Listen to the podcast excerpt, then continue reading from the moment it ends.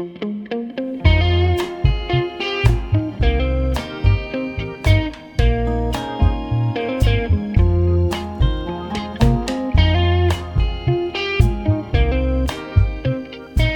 to We Are Chaffee Looking Upstream, a conversational podcast of humanness, community, and well being based in Chaffee County, Colorado. I'm Adam Williams. Today I'm talking with Laurie Benson. I think Laurie can be thought of as a serial entrepreneur. But if we stopped there, I think we'd be doing a disservice to Laurie and her work in our community. And as you'll hear us refer to in this conversation, by community, we are not talking only locally here in Colorado, but globally as well. Community is a richly layered concept that we're going to dig into today. Now, I recently referred to the Looking Upstream podcast as a local is universal kind of thing. I'm usually talking with guests who live locally here in Chaffee County, but they bring a wealth of stories, experiences, and perspectives that reach so far beyond our little rural geography here. So I guess with Laurie, we can adapt that phrasing to be a local as global kind of thing, as we're going to get into some of those stories. She and I talk about her experiences with working on climate issues around the world and her connection with Indigenous women, and her work with mothers and children seeking safety and support at the U.S. border with Mexico. We talk about accepting life with a neutral spirit and the power of perception to shape how we see and move through the world. Laurie shares about her current work, Inward Bound, which brings together women and highlights tools for women to recognize what they have to offer and to stand stronger in their own purposes. We talk about Laurie's book, Leading from the Feminine, and her new book, which is forthcoming, among other things. Overall, I think there is a hefty dose of wisdom and ease, of laughter and lightheartedness within this conversation that undoubtedly gets into some deep and meaningful areas. It's a good one. And now here it is my conversation with Laurie Benson.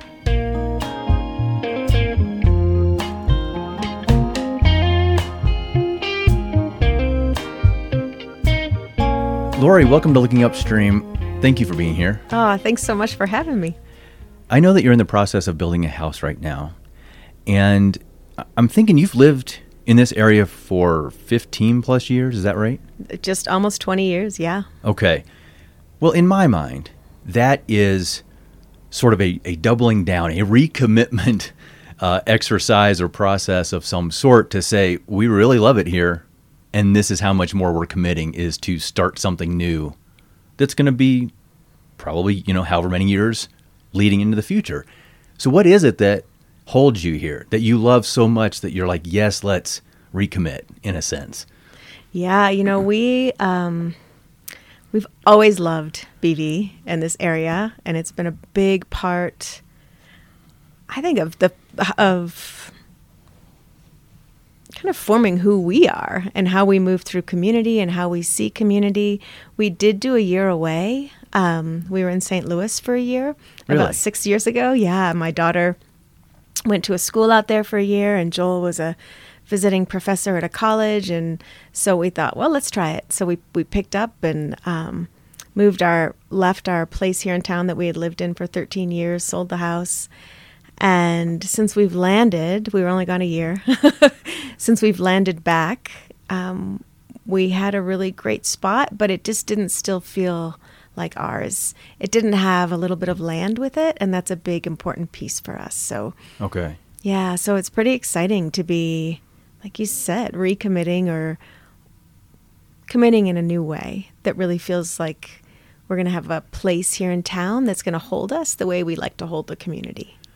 it's interesting you mentioned st louis that's where we moved to colorado from several years ago Oh, funny. we had lived there for a dozen years um, our sons were born there so there, there's plenty of history in our house tied to that city Ah, fun. So I'm sure we could go down that lane, but we've got a lot of, of great things to talk about. So I won't I won't bore people with that.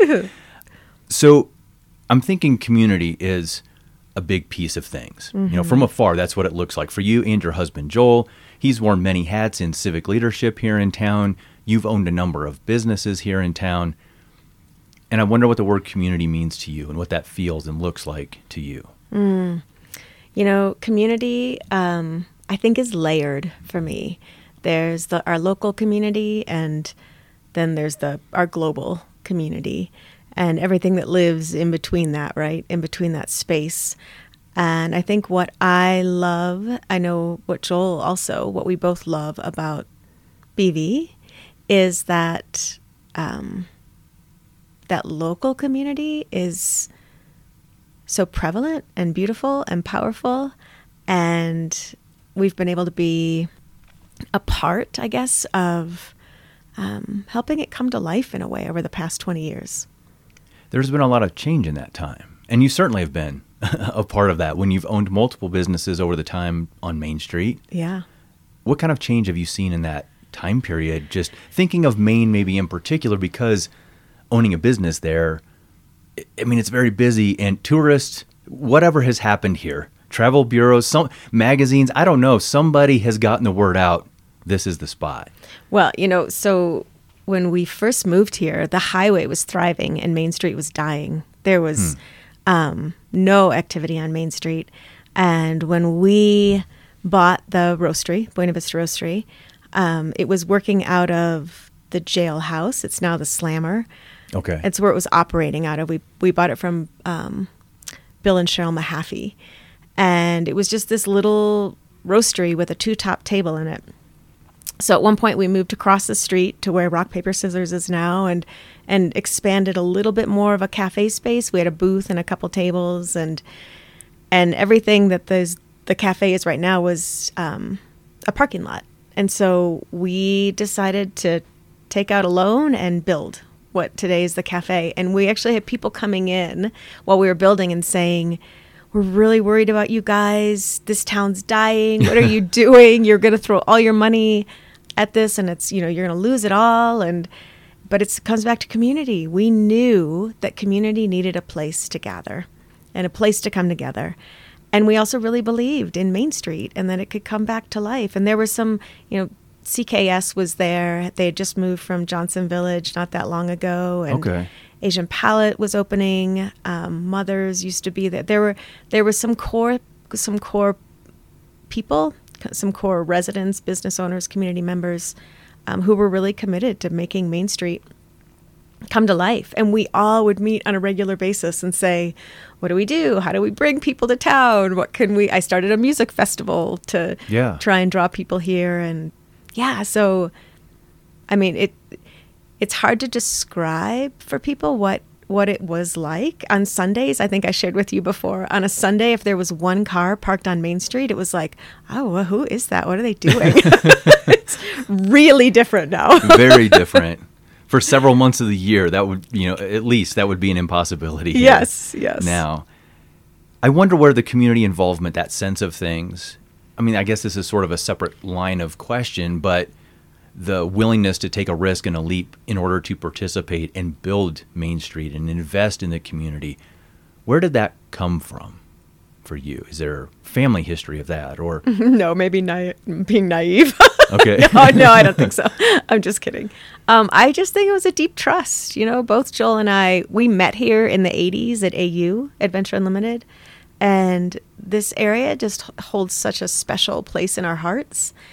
Um, and it was just a deep trust and a belief in kind of all that this community really is. And, and that, in yourselves. Yes. Right? Uh, because yes. Th- I see a, a, a, pattern there, it would seem. And, and we're going to get into more of these things of your experience and, and the ways that you have put yourself out there and, and I would say servant leadership in all kinds of ways that that takes a lot of belief in yourself. Yes. Yes. So how is that instilled? Where does that come from? That courage or confidence or self belief? You know, I from pretty much from the time I turned sixteen, I was kind of off on my own. You know, I, if I wanted to go to college, I had to pay for it. Whatever, okay. whatever my path was, I was creating it financially and such. So um, I learned to take leaps, okay. and I learned to trust that I could if it didn't work, it didn't work, and that was okay. There was going to be something else. So I also think it's a, just a big part of my personality and who I am. And Joel and I together can be a little dangerous in that way. we, we, both can leap together pretty far. That's great. It's yeah. a great partnership. It is. You said that you met out here. You yeah. were teenagers at the time? Yes, we were. So, how did that come together? We, that that chance meeting, I guess, as teenagers. Yeah, so we were working we were both counselors at Adventure Unlimited Okay. and um, for a couple summers, and we became friends and stayed friends, and and then reconnected and got married in our thirties.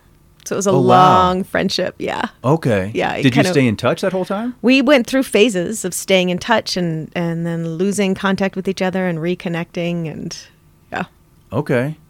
Was that one of those things where, you know, the younger kids at camp kind of see the two of you in a friendship and of course they start whispering and talking, "Oh, ooh, they're together." I think that's always camp, isn't it? I think that's everyone's camp experience. Yeah. But that's that's really interesting that then it was in your 30s. So Yeah. it really was a long period, whether you know off and on and whatnot, but of knowing each other, getting to know each other.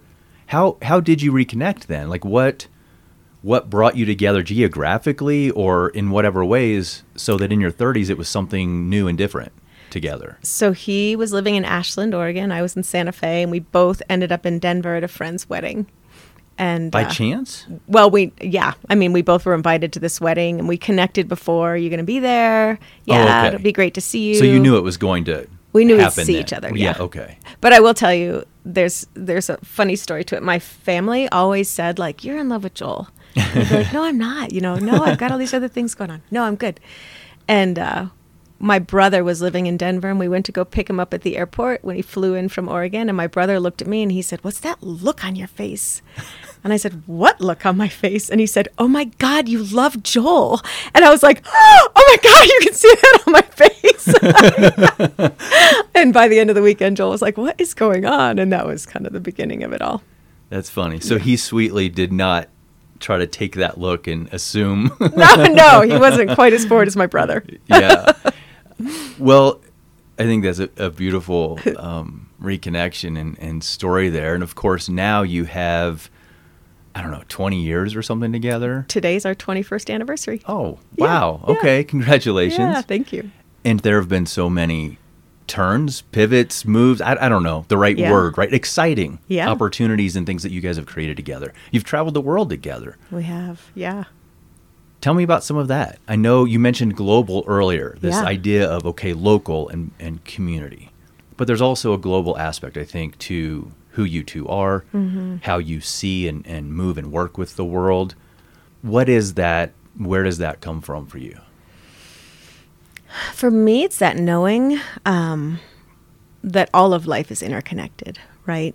So there's kind of an, two sides of that, which I think are very beautiful. One, knowing that when we stay focused on our local community, we are having an impact on the global community. Um, by shifting thought, shifting the way we move through the world, shifting the way we see each other, our interactions, our conversations, um, the thoughts we hold, what we hold in our hearts.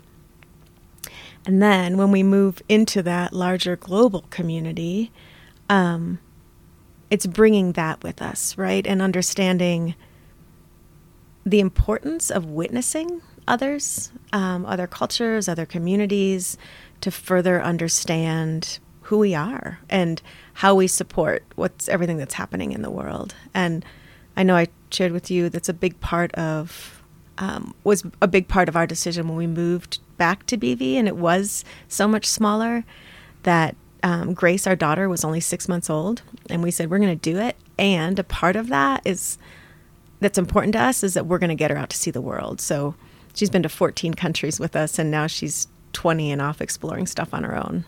That's wonderful. Yeah. And as a parent, and my wife and I have traveled extensively. We have two boys, and it, and we have that similar sort of value and interest for our sons to travel and know that there is more than just whatever our local sphere would be. It happens to be here in Chaffee County in Central Colorado, but you know wherever we would live, we want them to know there is more. And I wonder, I, I would guess that you had that intention, you and Joel together for your daughter, that as we're doing this, as she's a child and she's growing up with this as a normal activity, right? A normal understanding. There's there's more. Yeah. And now she's out in the world. She's a young adult. What what do you see that I don't want to put words on you, but I I'm thinking pride, um, success, you know? Yeah. She, um, yeah, it's so I don't even know that I have words for for how incredible it is to see how Grace has stepped into herself and how she is um, how she's moving through the world and the self-awareness that she is bringing with her, I guess, or how how self-aware she is as she moves through the world and her presence and her ability to step into other cultures, other experiences and sit and observe and witness and honor. That to me is you know, if that's the gift that we've given her, I can't think of a greater gift. I'm going to go back to that phrase, local and global. And we have a great example here in this town. I think what you've already experienced and, and provided for Grace and what me and, and my wife are trying to do for our sons is in this small town that almost feels like a throwback to how maybe you and I both grew up. Yeah. We could ride our bikes around, we could be independent, we could explore and, and grow as children rather than feel the need for safety to be so contained or whatnot. Like this this Yeah. town, young kids walk and ride around independently Yes. without people saying, Where are your parents? I need to call family services on you. yes. Yeah. And now so she has that experience and now also the global one. And it's I mean that that just really touches um, you know, really resonates for me, of course, because I'm describing that's that's how we're trying to also lead our children. Yeah, absolutely. And there's a, I think that, um, I mean, I'm so grateful that she grew up with all that freedom, right? And I was a bit concerned that she wouldn't have the street smarts to travel on her own, right? How, uh, you know, would that be a hard lesson for her someday? But she's got it. Yeah, Good. yeah. So you grew up in the Midwest, right? I did in Michigan. Okay. I wonder what placed that, I don't know, seed or, or bug for travel in you as a young, well, and you said at 16 Yeah. on, you're, Yeah. you're feeling this independence and this need to, you know, plot your own course and take responsibility for that. I also grew up in the Midwest. I've talked about it many times on the on the podcast in Northeast rural Missouri, small town. So I was in flyoverland. There were no TV shows that were centered around where you and I, I think, grew up. You Yeah. know, it's it's New York, it's L.A., Yeah. Chicago, but there's a whole big world out there, and I couldn't wait. I was curious. I wanted to see what led you to to get out there and explore in these ways, and to live in places like Santa Fe and, and now Colorado. And I I don't know how many countries you've been to, but I would guess it's many. Yeah.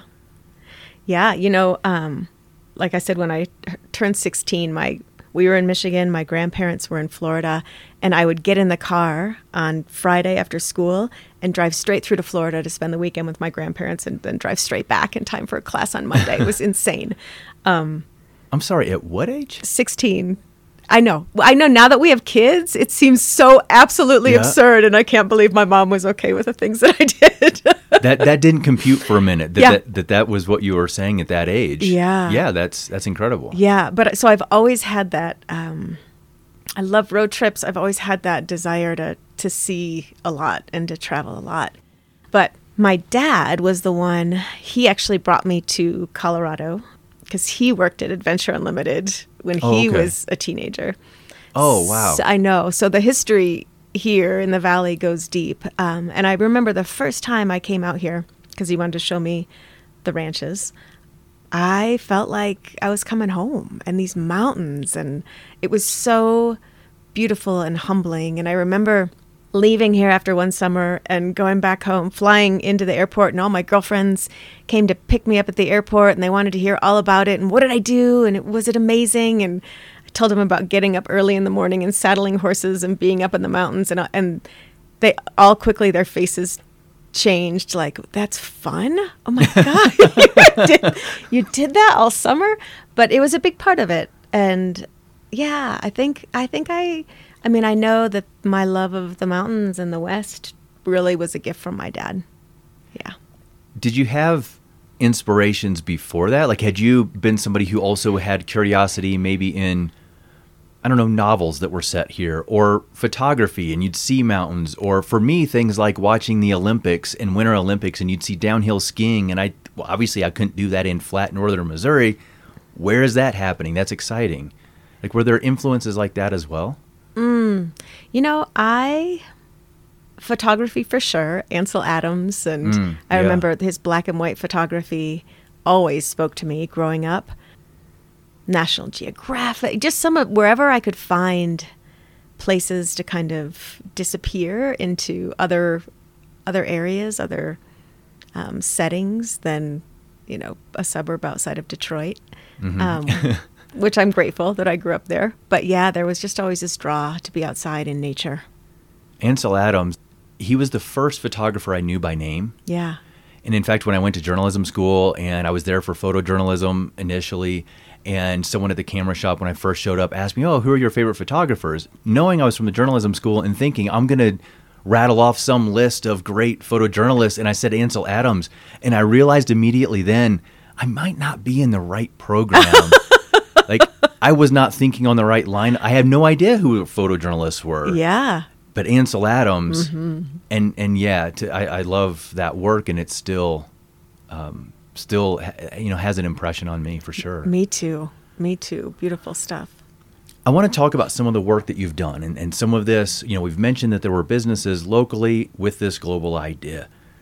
Some of the things you've done have been very directly related, you know, connected to people globally. 1% for women. Yeah.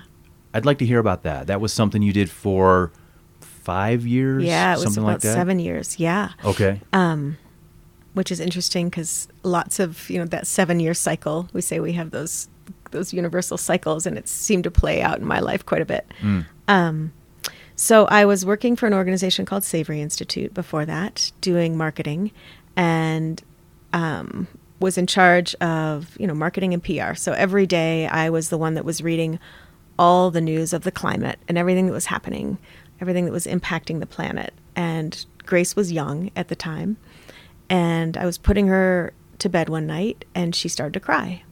And I said, "What's, you know, what's the matter?" And she asked me if the planet was going to die before she did. And I realized you know, half of my team was in Zimbabwe and I was on Skype that when they were it was evening when they were waking up in the morning. So at night at the house, I was always on Skype calls with this team with this part of my team and she was always listening.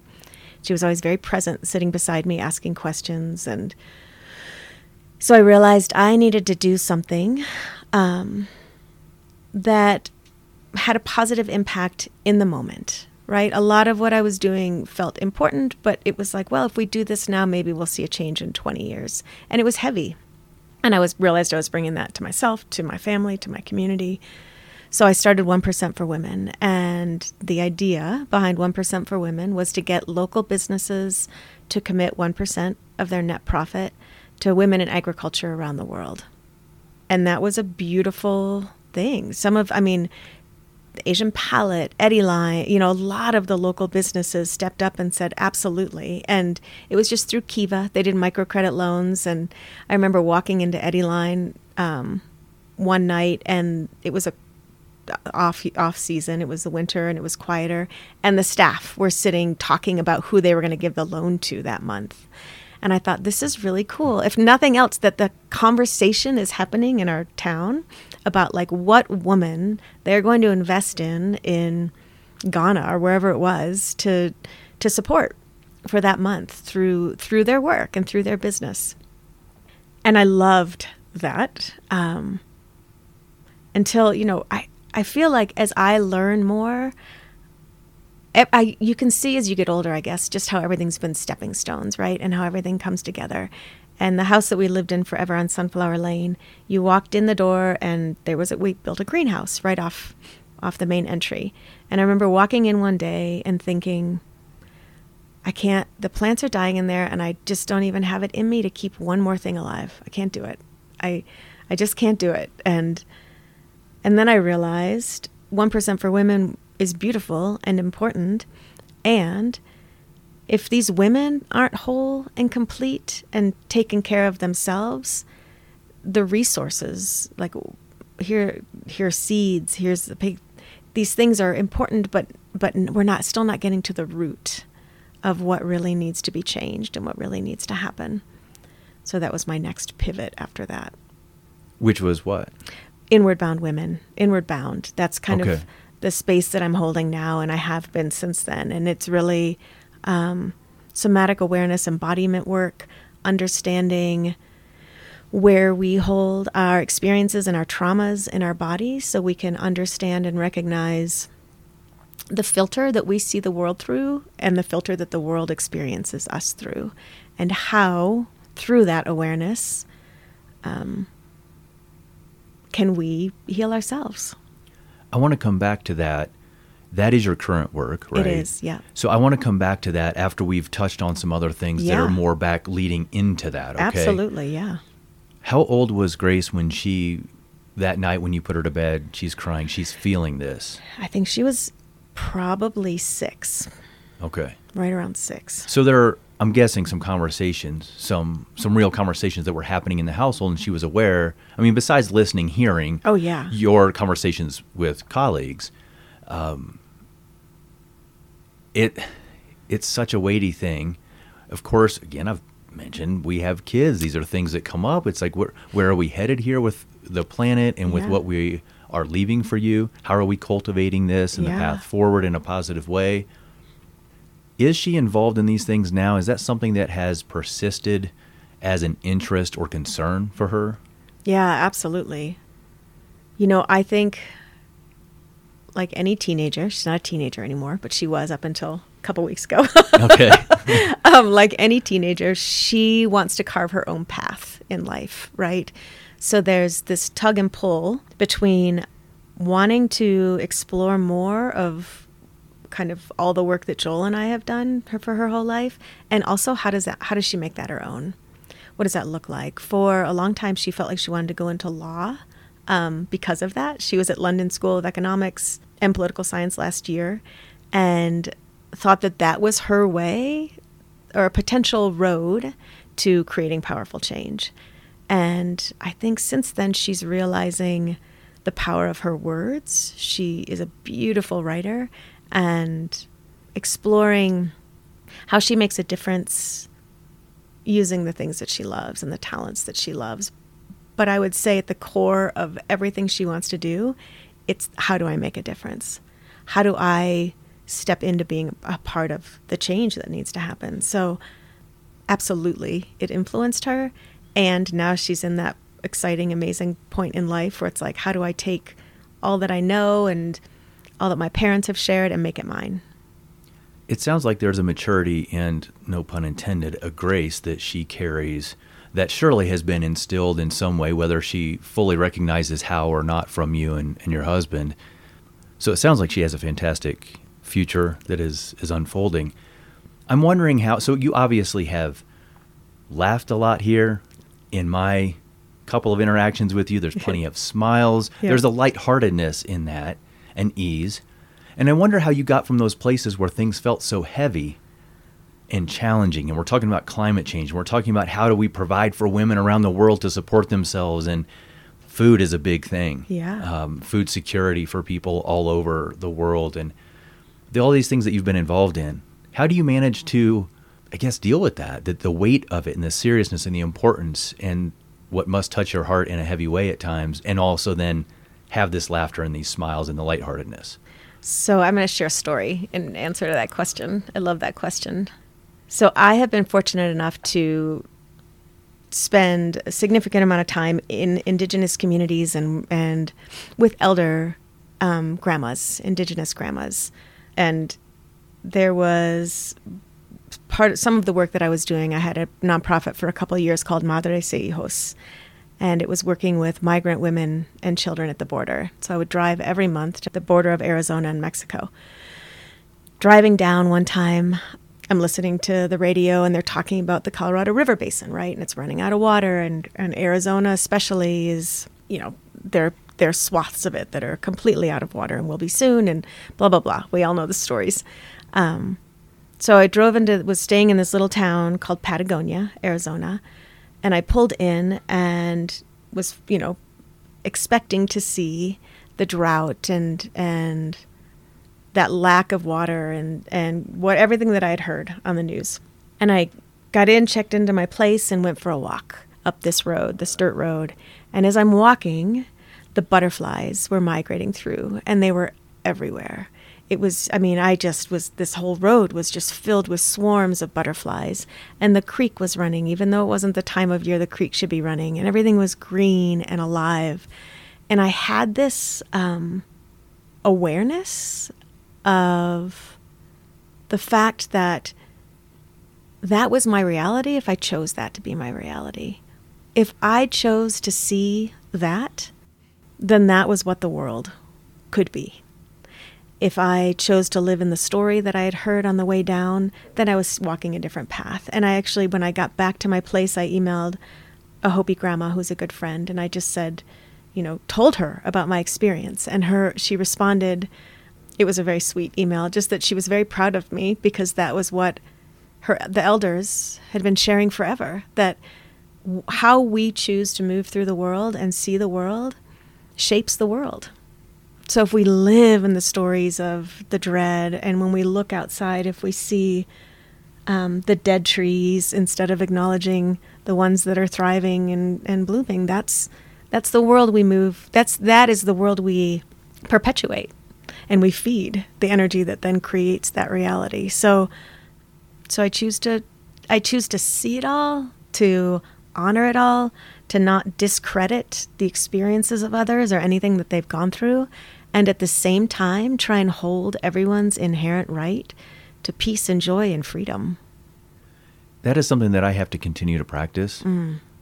This idea of gratitude, perception, the ways that we can influence our energy and those then around us by choosing to to see what is positive and, and moving us forward in, in the ways that we would like mm-hmm. rather than to focus on all the gloom. Yeah. It's challenging. It is. I feel like, well, this is going to be a negative statement in itself to, to suggest that I think many or most people really, really struggle with that, or maybe aren't even familiar with the possibility, right. and and for reasons that are understandable, perhaps from whatever their life experiences are. You know, I was in the Amazon last June. I'm going back again in um, October, but I was with these two different communities, the Sapara and the Achuar, and the Sapara move through the world guided by the knowing of the neutral spirit. And the neutral spirit is simply that in nature, there is no right, wrong, good, or bad. All simply is. And since being shared, since that's been shared with me, since gaining, I guess, that awareness and that, that teaching, I really try to um, hold that in my heart as I listen to the stories of things happening right now as I stand in front of people with opposing views, as I, you know, interact with my family, with my community, that if there is no right, wrong, good, or bad, if all simply is, and we can, it, it neutralizes, right? It takes, it takes the um, divisiveness, I guess, out of what we're experiencing and allows me, at least, to look through things from a different lens, a lens that allows me to say, like, yeah, I totally honor whatever has put you in this place, right? I, I understand that you've had experiences in life that, that have you standing very strongly where you are today. And I know that we all have that ability for peace and joy and happiness and and if I can hold that both at the same time without being Pollyanna, right? what yeah. does that what does that do? What shift does that create? A line that I often use, which comes from a story. I don't know if there's a, a fancier, better word for that, but it's one of those stories that there's a moral to it. And the moral of this, which is the line I carry, is good, bad, I don't know. Mm-hmm. Something happens. We could assess it as bad. Maybe it's not going to be. Maybe that's the thing that saved you from something that feels much worse. Right. You know, ultimately, it's that neutral position of, I don't know. Life will continue to unfold. We'll continue to see what comes. Yeah. Because it's going to be the mix of all, you know, so many things yeah. all along the way. Yeah. I was going to ask you about Madres y Hijos. Yeah. I'm curious about that work. I also do want us to be able to talk about Inward Bound. I'll let you have your choice there, which way we carry this forward. Where you feel like you would rather share right now?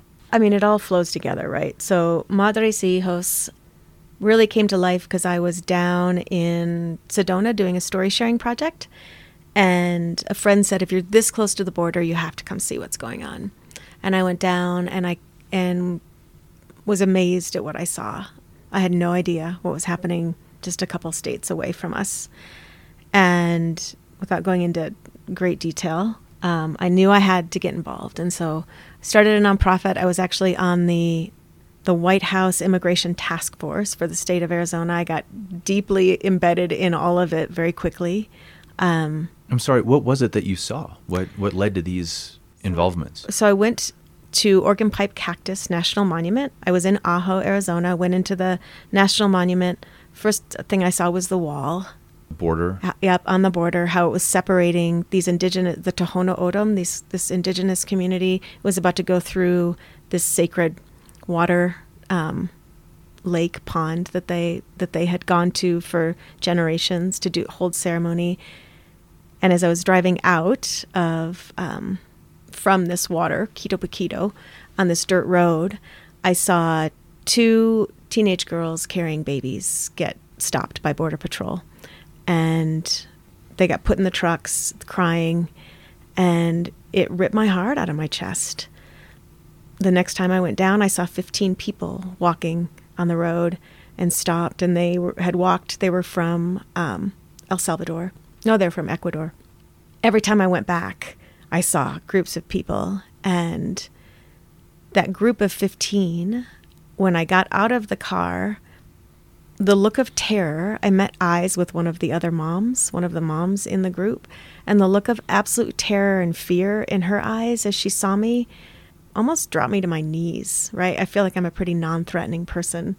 And seeing, seeing in her eyes and in the entire group the extreme measures that led them to bringing their family across, you know, horrific conditions to then stand on this dirt road in the middle of nowhere waiting to be picked up and taken to um, a holding, you know, facility and all of it really jarred me. And so I got involved and realized after a few years of doing it that my it was pulling me out of the work that I was doing with Inward Bound. It was making it harder for me to stay to take care of myself in all of it and thereby my ability to take care of others in this space I was trying to hold. So I went back into um, kind of recommitted to the inward bound work. How do I, how do we, I, I guess what I was saying with the neutral spirit, right? How do I do both? How do I support what's happening down at the border with the incredible organizations that I connected with and partnered with down there and do it in a way that honors everybody? And so now instead of going down and actively participating the way I was, now I'm going to be going down and, and holding retreats for the humanitarian aid workers to give them the tools and help them kind of find a path so that they can stay in this work and not deal with the secondhand trauma as heavily as, as they have. When you mentioned earlier about being Pollyanna, you know, if we were to, I, I think what you were suggesting, right, was if we were to just tell everybody it's all butterflies and Yeah. rainbows, just smile. It doesn't matter what you've been through, just smile, right? And of course, you're saying that's not what I'm trying to do. Yeah. And it occurs to me that that's coming from a place of privilege. Mm-hmm. Privilege of our experiences to not have to be what those people are going through if they're coming up by foot, by Mm-hmm. hopping trains, by all kinds of means from Ecuador or wherever Yeah. And they're willing to risk their lives, their families, their babies, everything. There's a reason for it. It's not something in my mind that we should so lightly dismiss as criminal to us, as harmful to us. There's a reason and there there's a tremendous amount of experience in that. Mm-hmm. And it's privilege that would allow us to be a Pollyanna sort of figure and, and just say, oh, it can't be that bad, just smile. Yeah. Oh, absolutely. I mean, it's They need more than that from yeah, us. Yes, they do. And and it really only takes a day of standing, you know, in one of the facilities down there and interacting and seeing seeing the families, seeing the individuals moving through to understand that nobody wants to leave their home. Right? Migration isn't a very isn't a choice like I'm going to go to the states. It's going to be better there and it's going to be amazing. Even if it was, that should be okay right? And I guess that's where it starts to play out. It's like these conversations of it's not it's not that bad. They should stay home. Or I can tell you it is really bad, and and many of them can't stay home. Right? It's not a choice. But even if it was, even if someone's living in another country said, I'd like to see what it's like in the States. They there should be a process for them to come and see what it's like in the States. We shouldn't it shouldn't be so difficult. We shouldn't be so protective of our make believe borders and boundaries. Right. I have a really weird analogy coming to mind. It's because it's an uh, totally unrelated conversation that I've had with my sons recently, and, and we were talking about 9 11. Mm. So, more than 20 years ago, and this experience with the buildings. And as any of us who were at least adults at the time would remember all kinds of details, and, and one of those things that, that they brought up was people jumping out of the building from very high up. Wow. And again, a very weird analogy for me to make here, except it's such an extreme condition that I think those people felt they had no choice but to exit however they could. Mm-hmm. And I think there's a connection in terms of when people are in a place that is so dangerous, is so fraught with risk to their survival and the survival and well being of their family. Yeah. That they're willing, again, to, to travel maybe thousands of miles. Yeah and through very dangerous conditions, and then cross the border at a country where there's so much contention politically around it, yeah, and danger for them to be here, and there is no dream life waiting for them. No. It's just one where they hope they can maintain some level of safety, even while knowing that to some extent they're kind of hunted here, yeah, by the government and the system and law enforcement and politics, yeah. Well, and it's interesting having this conversation because I know um, some of your listeners, right, are going to feel like, ah, there, there, there's going to be people on both sides of this because it's a very hot topic. Mm-hmm. Um, and that is another reason conversations like this are another reason that I, I guess it kind of threw me back into the inward bound work because I realized how many times I got into conversations with people who couldn't hear it, who didn't want to hear it.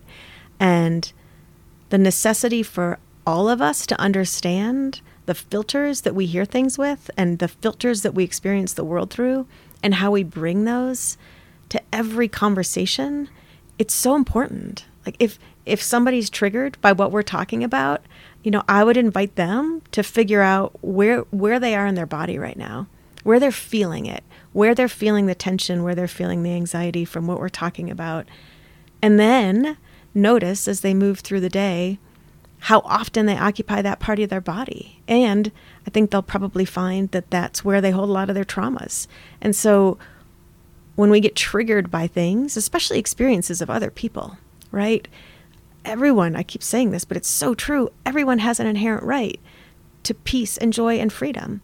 So when we're triggered by someone else trying to find that and trying to hold that space, why?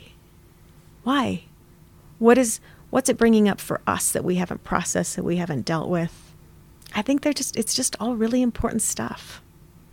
Awareness is so essential in that and, and the practice of all of that, which I think is key to your inward bound work, right? It's going inward. It's it's it's focusing on ourselves rather than whatever emotions we might aim at someone else. Yeah. Uh, you are also a certified yoga teacher things like that. I, I would guess that that plays a role in, in how you have made connection within yourself and how you look at you're talking about embodiment and, and where these things are where we're carrying these pains in our bodies as a source of understanding ourselves and, and doing that work what is that the current work right now if you can even summarize that with inward bound and what you're doing so i published a book this past year called leading from the feminine um, which is kind of a guide that takes the reader through really what my work has been up like a, a, shortened version right of of tools and skills and, and a lot of what I've been sharing today. I'm I'm working on a second book um, that has more to do with water and women and the consciousness of the planet. And my work right now is really focused on honoring the indigenous communities that I've been a part of, understanding the big role that they've played in not only my worldview, but my ability to understand the impact I have on the world simply by how I move through the world and the space that I hold. And so I've I'm opening up leading journeys um, with other women into the Ecuadorian Amazon. So a lot of a lot of the focus of Inward Bound right now is continuing to share these tools and these practices through writing, um, and then actually bringing people to the places that have had a huge impact in my life, for them to have their own experience and see what it opens up in them, and and help others stand stronger in their purpose and a knowing of what they bring to this moment. It's worth noting that that book has has received a number of honors. So you don't have to go into detail there, but I want people to know that it, it's being read and appreciated and and regarded um, for the the contents and and well, not just of the book, but really of your life and yeah. what it is that you have to share through these um, these journeys yourself and, and experiences and practices and you know everything you've brought to it. Yeah, thank you. I think that travel is is such a key way and getting out into these places that you're talking about is such a key way to develop that compassion and that understanding and to let down some of the guard of what I thought I understood. You know, what I think I think I think. Yeah. Oh, it's wrong. Yeah. you know? Yeah. Um, connection and purpose seem to be strong threads through all of your work. Yeah. That sounds right? Yeah, it does. Fair? Yeah. I wonder how you identified purpose. And well, actually what we've talked about, if we if we describe it as say a serial entrepreneurship or a serial mm-hmm. creativity and you've you've described windows of time okay i had several years here with this and then there was something that felt like okay this is a natural coming to a pivot point yeah and i'm going to go in this direction and there have been a number of those things and i wonder how you've identified those moments what nugget to take up and what seed to to cultivate and when is it time to maybe let it go mm. and move into another space? Mm-hmm. Ha- have you figured out clearly for yourself how you go about that process in, in determining those those changes in your life, those paths? Um, that's such a good question. So, I mean, I know I definitely am aware of when things have are nearing the end of their cycle, right? Like one percent for women, that was very obvious for me. Um, Madres y Hijos was was obvious for me. Um, in different ways, right? And and often what I I think what I do in those times when I start to question the work, question what I'm doing, is I start to pay greater attention. Like, okay, so what if it's not this, then what is it? And what's the next piece that's going to open up um, that's going to show me what's next? Now, Madre y Hijos was a little different because I started to get physically sick from that, holding all of that. Um, for those years and it was it was taking a toll.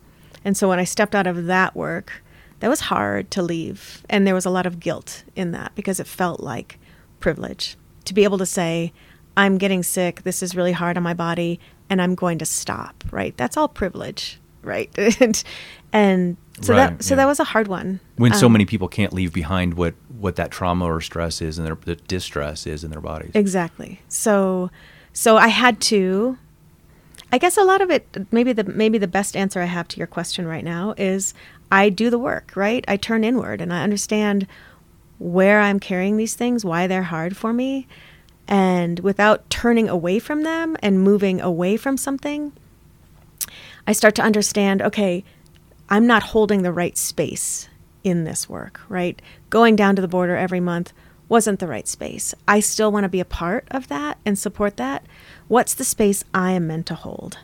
And I have to go inward to find that. And and where I've ended up with that is I'm taking the work that I do that I'm meant to do and I'm bringing it down there and I'm supporting those who are present every day and it's it's a part of their um, their trajectory and their purpose. With just a couple minutes that we have left, I want to ask why the focus on women in a number of these areas. What is important to you about empowering women and, and shining light in these areas for them to, to go inward and, and to strengthen and, and find their purpose and lead their lives? Yeah, for me, it's always been about the women. I think it's just a part of my deeper calling. How do I hold sisterhood is really important to me. Um, how do I move through the world in a way that honors that honors my sisters. A lot of the work that I've done, taking deep dives into all these, you know, different stories, Mary Magdalene, all the different time periods um, in life, I really feel like what we are experiencing right now is because we've lost the voice of the feminine, and that a, we're at a critical moment in history where the imbalance that's happening in the world is because of that lost feminine wisdom. And so I think that has been a part of my calling and my journey since I was little. How do I find that in myself? And then how do I help others discover that, men and women discover that in themselves? I was just thinking with men too, because, you know, as it said, there's feminine and masculine energy in all of us. Yes. And so men having you know cut themselves and cut each other off from that softer side of things and being that more full and whole human that can be all the things we think of with masculine in positive ways and allow for that softer expression and experience of things as well. So yeah feminine reaching across you know the whole spectrum of, of humanity. Absolutely. It's so important I'm going to ask you one sort of speed round question just for fun. We've talked about a lot of um, a lot of big and, and important um, and meaningful things here, but you mentioned having started the the music festival. Yeah. Many years ago, and I think living near Motown might have had some influence on hey, music is a thing. Yes. So let's say what what calls to you now for music um, today, lately, whatever it is. I mean, and, and do you tend to go toward contemporary stars. I mean, Taylor Swift, I guess, would would count as that, even though she's been around for some years, or say vintage classics, which I'm afraid for both of us, for me anyway, is a bit alarming. What gets rated as as classic now, or what's I know, I totally agree. It makes you feel really old really fast. You know, I love kind of singer songwriter folk music anymore. And, okay. and bluegrass and stuff that kind of settles me into my body instead of pulls me out. Although I will say, um, I've been waking up every morning and having my own little dance party, which has been great. And that's just kind of whatever comes on Spotify. Is that your way of of starting the day with some joy and and lightness and even just you know gets the heart rate up just a little bit? It's so good. It's so good. Yeah, my dogs dance with me. It's pretty crazy. it's been great talking with you, Laurie. I appreciate so much of what you're doing, the work in the world, and for talking and sharing with us here. Thank you so much for having me. It's been so much fun.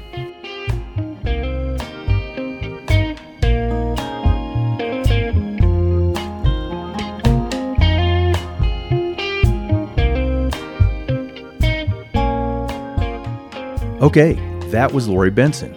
If our conversation here today sparked curiosity for you, you can learn more in this episode's show notes at wearechaffee.org. If you have comments or know someone in Chaffee County, Colorado who I should consider talking with on the podcast, you can email us at info at wearechaffee.org. We invite you to rate and review the We Are Chaffee Looking Upstream podcast on Apple Podcasts, Spotify, or any platform that uses that functionality. We also invite you to tell others about the Looking Upstream podcast. Help us to keep growing community and connection through conversation. Once again, I'm Adam Williams, host, producer, and photographer. Jon Pray is engineer and producer. Thank you to KHEN 106.9 FM, our community radio partner in Salida, Colorado. To Heather Gorby for graphic and web design. To Andrea Carlstrom, Director of Chaffee County Public Health and Environment. And to Lisa Martin, Community Advocacy Coordinator for the We Are Chaffee Storytelling Initiative. The We Are Chaffee Looking Upstream podcast is a collaboration with the Chaffee County Department of Public Health and the Chaffee Housing Authority, and it's supported by the Colorado Public Health and Environment Office of Health Disparities. You can learn more about the Looking Upstream podcast and related storytelling initiatives at wearechaffee.org and on Instagram and Facebook at We Are Chaffee. Lastly, thank you for listening, and remember, as we say here at We Are Chaffee, share stories, make change